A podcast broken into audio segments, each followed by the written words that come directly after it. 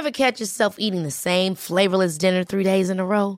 Dreaming of something better? Well, HelloFresh is your guilt-free dream come true, baby. It's me, Keke Palmer. Let's wake up those taste buds with hot, juicy pecan-crusted chicken or garlic butter shrimp scampi. Mm. Hello Fresh. Stop dreaming of all the delicious possibilities and dig in at HelloFresh.com. Let's get this dinner party started. I'm Sandra, and I'm just the professional your small business was looking for. But you didn't hire me because you didn't use LinkedIn jobs. LinkedIn has professionals you can't find anywhere else, including those who aren't actively looking for a new job but might be open to the perfect role, like me. In a given month, over 70% of LinkedIn users don't visit other leading job sites. So if you're not looking on LinkedIn, you'll miss out on great candidates like Sandra. Start hiring professionals like a professional. Post your free job on linkedin.com/achieve slash achieve today.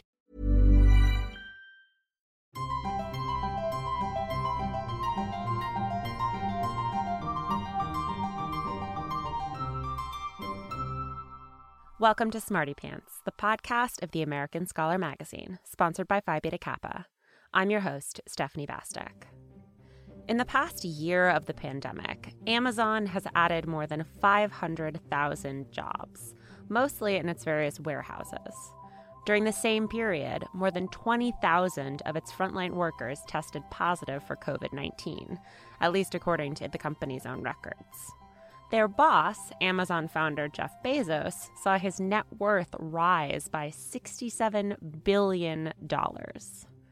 Amazon's shadow extends beyond the warehouses, though, to the cardboard factories that supply its packaging, the local stores it's crowded out, and the affordable housing that's flipped to luxury condos near its headquarters. In his new book, Fulfillment, ProPublica reporter Alec MacGillis uses Amazon as a frame to chronicle the widening gap between winner take all cities and the regions left behind. He joins us from his home in Baltimore. Thanks so much for talking to me, Alec. Well, thanks for having me. So, your book is about Amazon, but it's also not about Amazon. In the introduction, you say that you're trying to tell a story through this company, but not a story of Amazon itself exactly. So, what do you mean by that?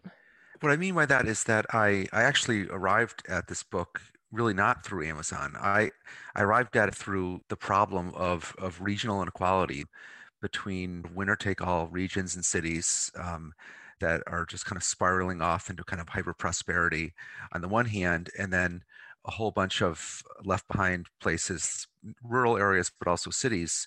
And I've been worrying about this problem for years and was thinking about how to how to write about it in a book and and then finally decided that using amazon as a frame was the best way to go about it um, and there are two reasons for that. One is that uh, amazon is simply a very helpful kind of thread to take you around the country because it really is kind of everywhere. It's so ubiquitous in the form of headquarters cities or warehouse towns or data center towns. There are all these different sort of manifestations of the company around the country. So it's just a helpful lens onto the country in that sense because it's kind of taking over. But it's also a useful thread because it really helps to explain the problem of this regional inequality. Regional inequality is linked partly to to economic concentration.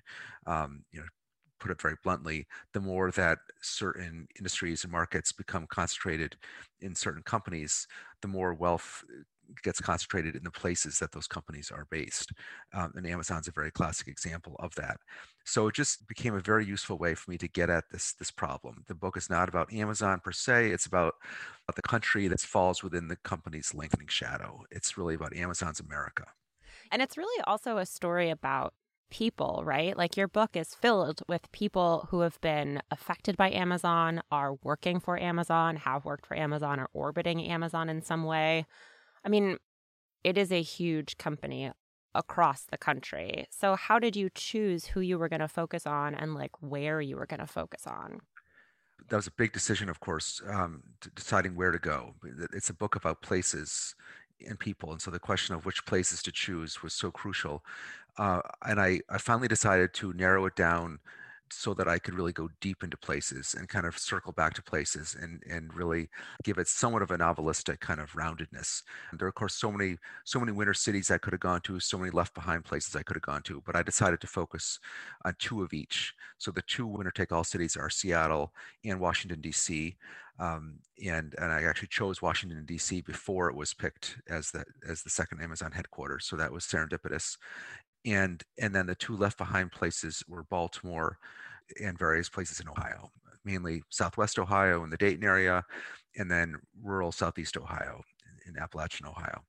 Um, the, the Baltimore and Washington one was was pretty straightforward. That for me, the book is rooted at its core probably in that Baltimore Washington divide.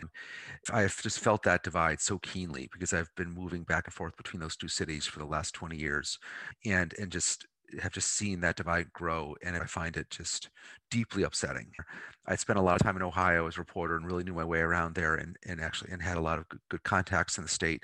And of course ohio it just represents so much of what's hap- what's happened to the to the midwest. And then seattle is also was was was fairly automatic just given that it's been utterly transformed by amazon. Um, but you're right about the people. My goal was not only to write about these big these big issues in a kind of you know abstract way but to really show what things are like in all these different worlds in a very visceral way. Um, i'm a reporter i'm not a political scientist i'm not a historian um, i'm a reporter and a writer and and i just wanted to give people a real sense of what's kind of going on behind the curtain in in these different realms both the the kind of left behind realms you know the world of the cardboard box maker in dayton ohio whose life is unraveling and the world of the upper echelons um, the worlds of jeff bezos hobnobbing with david rubenstein at a gala dinner in washington and the various hidden agencies that are giving away the tax credits to the companies and um, and just really kind of take people in a very granular way into these worlds. Yeah, I think when we talk about regional inequality, it can be simplified, I think, to an unhelpful degree. Like, oh, it's the coasts versus everybody else. Um, but I think you really paint a much more complicated picture, both within these areas, within, you know, Washington and Baltimore, which are just 40 miles apart, and, you know, Washington compared to Ohio, or even like within Washington, where I live you know, for your purposes, what does that regional inequality look like and how has it accelerated through the growth of companies like Amazon? We've we've always had, you know, obviously we've always had better off places and less well off places in the country. Um, you know, just throughout our entire history, um, we've always had poor regions um, and wealthy cities. But one of the stats, you know, that I find most striking is that in um, 1980, only a small sliver of parts of the country were either more than 20% wealthy than the median or less than 20% wealthy. Um, it was basically just the deep south fell below that 20% mark, and then Washington and a few other cities, New York area fell above it. Now, whole swaths of the country are on that list. Um, another way of looking at it is through cities. Um, in the mid 60s, the 25 wealthiest cities in the country included all these Midwestern cities. It's just remarkable to look at this list. Um, Milwaukee, Des Moines, Cleveland, Rockford, Illinois was in the top 25 wealthiest cities in the country by, by, by income in the mid 60s.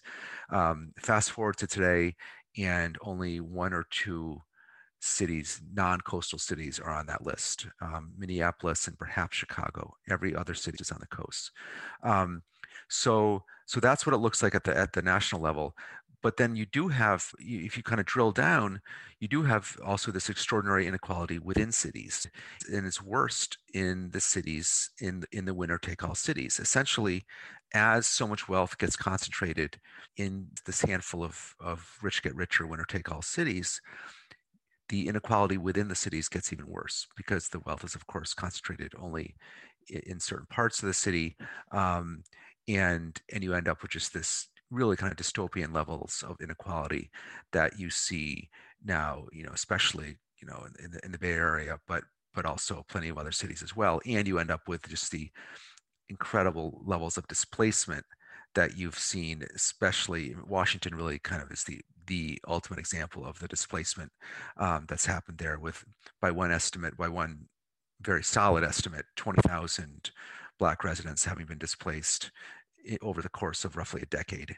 Um, and and so the the regional inequality um, then plays into kind of a, a intra-city inequality in those in those winter cities, and it's basically the whole thing.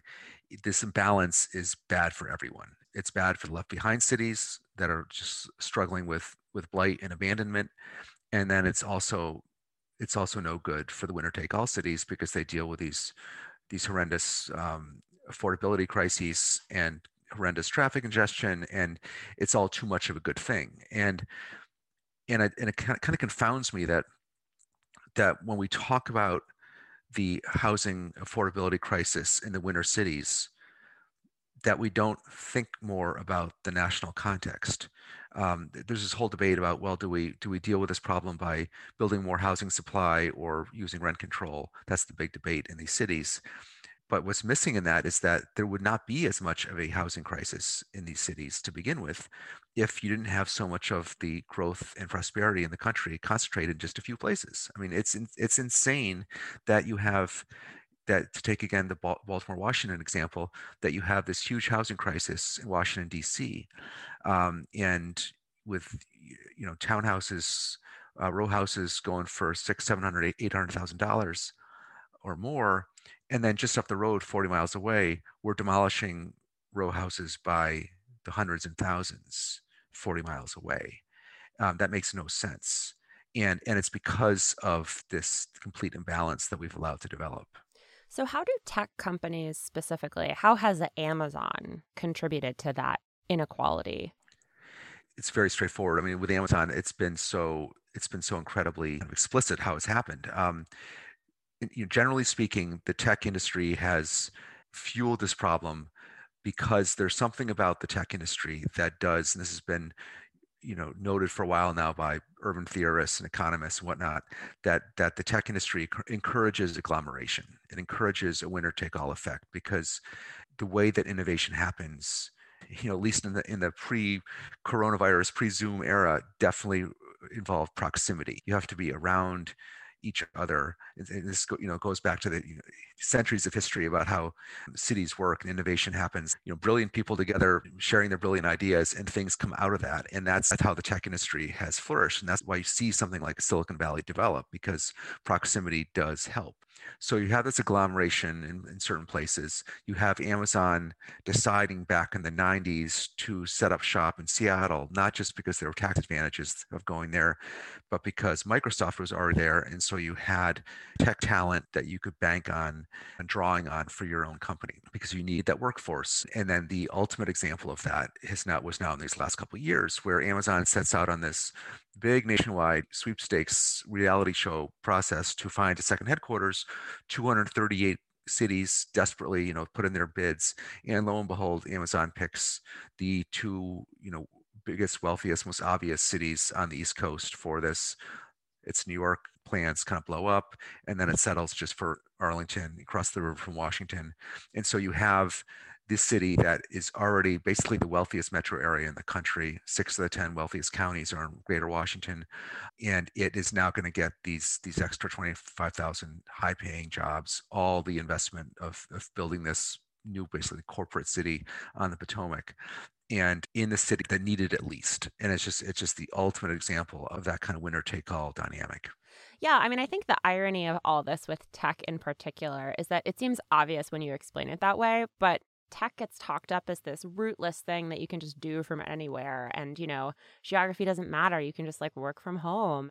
But i mean it seems really concrete and really geographic. So i mean how do you think that this perception of tech as like rootless and liberating confounds the story? What do you think the effect of these sort of like warring ideas of tech is? Does it prevent us from seeing it clearly and you're right that the promise all along was that you know the internet was going to let us go wherever we wanted and in fact i think what that missed was that there was something much more kind of archaic about the way that we work as humans the way that innovation happens the way that and also let's face it the kind of the political aspect of of how tech innovation and growth and investment happens. It's simply, it's not just about who has the best idea. It's also about whether you're in a city chock full of venture capitalists looking for the next thing to invest in. These things happen over cocktails, they happen over evening industry events, they happen in elevators.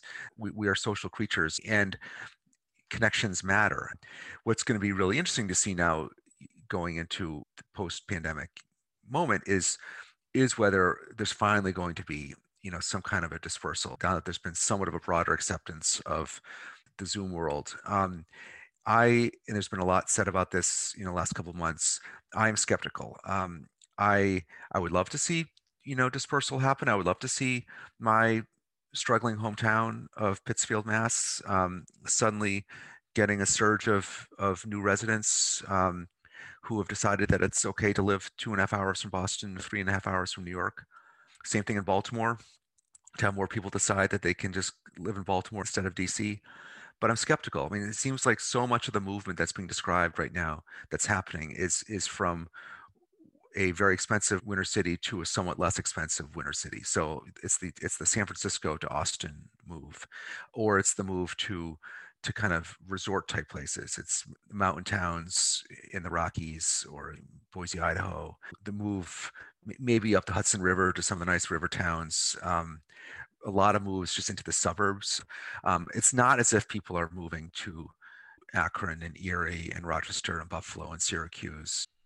Well, what about the idea that, well, you know, all these industries that are dying, you know, all these production plants that have closed up shop in the States and moved overseas, well, all of those workers, all of those coal miners, all those steel workers, they'll just learn how to code and they'll work for tech.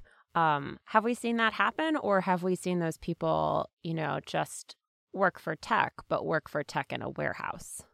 It's much more the latter. I mean, there, there's just. I mean, you look at the scale of scale of it. That's where people are are going. Um, and in fact, in my book, it was it was just astonishing that I actually stumbled across a man who made exactly that move from from the steel plant to the warehouse.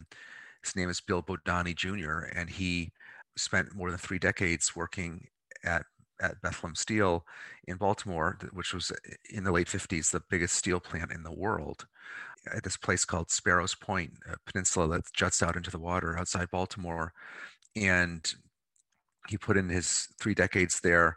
It was very grueling work, very dangerous work. He had a lot of serious accidents, but he just he loved the work. He loved the the kinship and the sense of purpose and the camaraderie that came with it and was making really good money by the end more than $35 an hour really good benefits um, he finally left after his last accident um, some years later needed money went back to work at the exact same peninsula the steel plant has been wiped completely clear. This huge steel plant is gone, along with a company town of right sort of within the plant, about 5,000 people gone and now it's been replaced by logistics warehouses, um, including two, not one, but two Amazon warehouses. And he went to work at one of them as a forklift driver, making $15 an hour at the end instead of the $35 an hour he was making at Beth Steel. And the work was not only less well paid, but much more isolating, much less purposeful, no sense of camaraderie. Um, he lasted only a few years.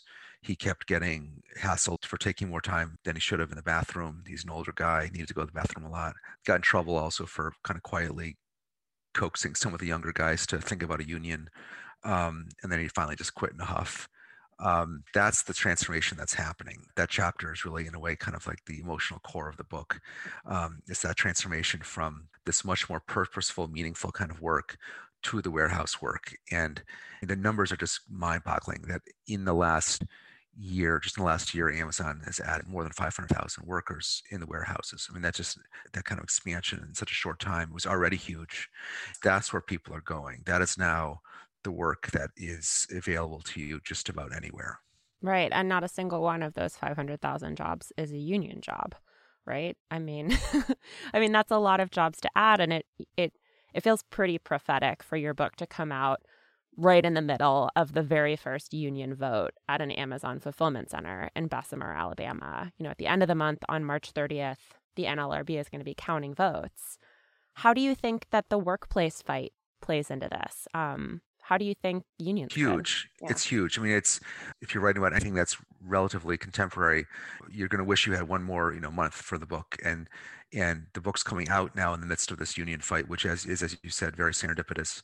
Um, I, I do wish that I'd been able to include the union fight in the book because it's so it's such a big deal. I mean, the if you think about it, sort of like big kind of cosmic historical terms, the workers at Beth Steel um, way back in the early 20th century were were not unionized and were treated horribly, were paid very little, um, had no power, and then through the 20s, 30s, 40s, got themselves unionized and and just got these really good middle class salaries and benefits and and stability and self direction and, and rights, and then it all it all fell apart. And so it was like this kind of arc of history. And now we're back literally at the same place as that steel plant existed. You're back to a warehouse with workers who are not unionized, who are not paid enough, with crazy productivity quotas and and algorithms ruling their grueling schedules. And and so what it will take is for the cycle to move again and for those those workers to get the kind of representation and power that the workers at Beth Steel did. And and the fact that it's now happening, that the first big fight is happening in a town called Bessemer. This is a town that was actually named for the guy who invented the steelmaking process. The Birmingham area was one of our biggest steelmaking hubs in the country. Um, to me, that the historical echo there is is really pretty remarkable.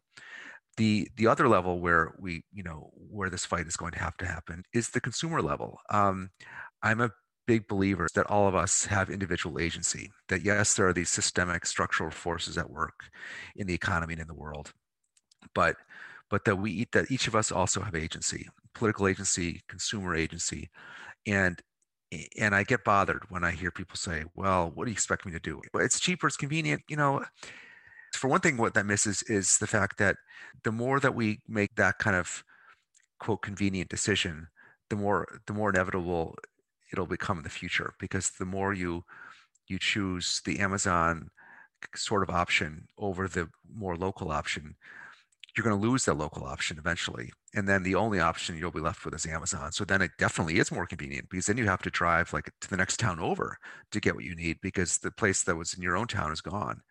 And I've been really bothered to see this problem of the kind of automatic reach for the one click, the online option grow exponentially this past year when it was a decision you could make no longer with some kind of um, qualms of conscience or, or guilt but a decision you could make with a full righteousness because in, in making that that one click move having everything just delivered to your home you were you know flattening the curve. You were doing what the public health folks told you to do. And so there was, was no longer even any more compunction about it and I, I do worry that those habits were going to linger and you know as consumers we've we've never been sufficiently aware of of all the steps in the process of how something kind of got to the shelf of the store.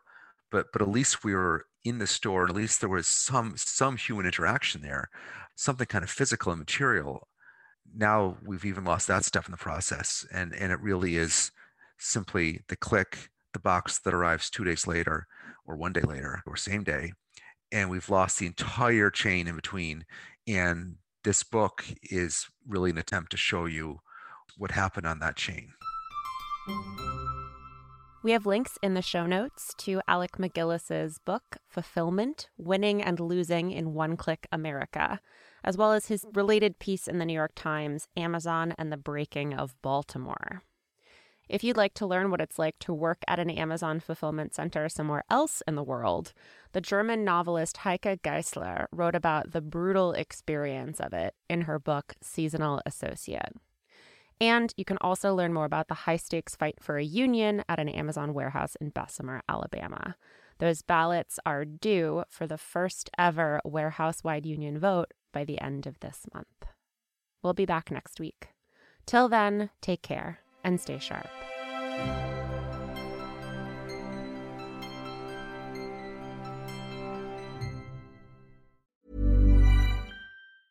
Ever catch yourself eating the same flavorless dinner three days in a row? Dreaming of something better? Well, HelloFresh is your guilt free dream come true, baby. It's me, Keke Palmer. Let's wake up those taste buds with hot, juicy pecan crusted chicken or garlic butter shrimp scampi. Mm. Hello Fresh. Stop dreaming of all the delicious possibilities and dig in at HelloFresh.com. Let's get this dinner party started. When you need mealtime inspiration, it's worth shopping Kroger, where you'll find over 30,000 mouthwatering choices that excite your inner foodie. And no matter what tasty choice you make, you'll enjoy our everyday low prices, plus extra ways to save, like digital coupons worth over $600 each week. You can also save up to $1 off per gallon at the pump with fuel points. More savings and more inspiring flavors make shopping Kroger worth it every time. Kroger, fresh for everyone. Fuel restrictions apply.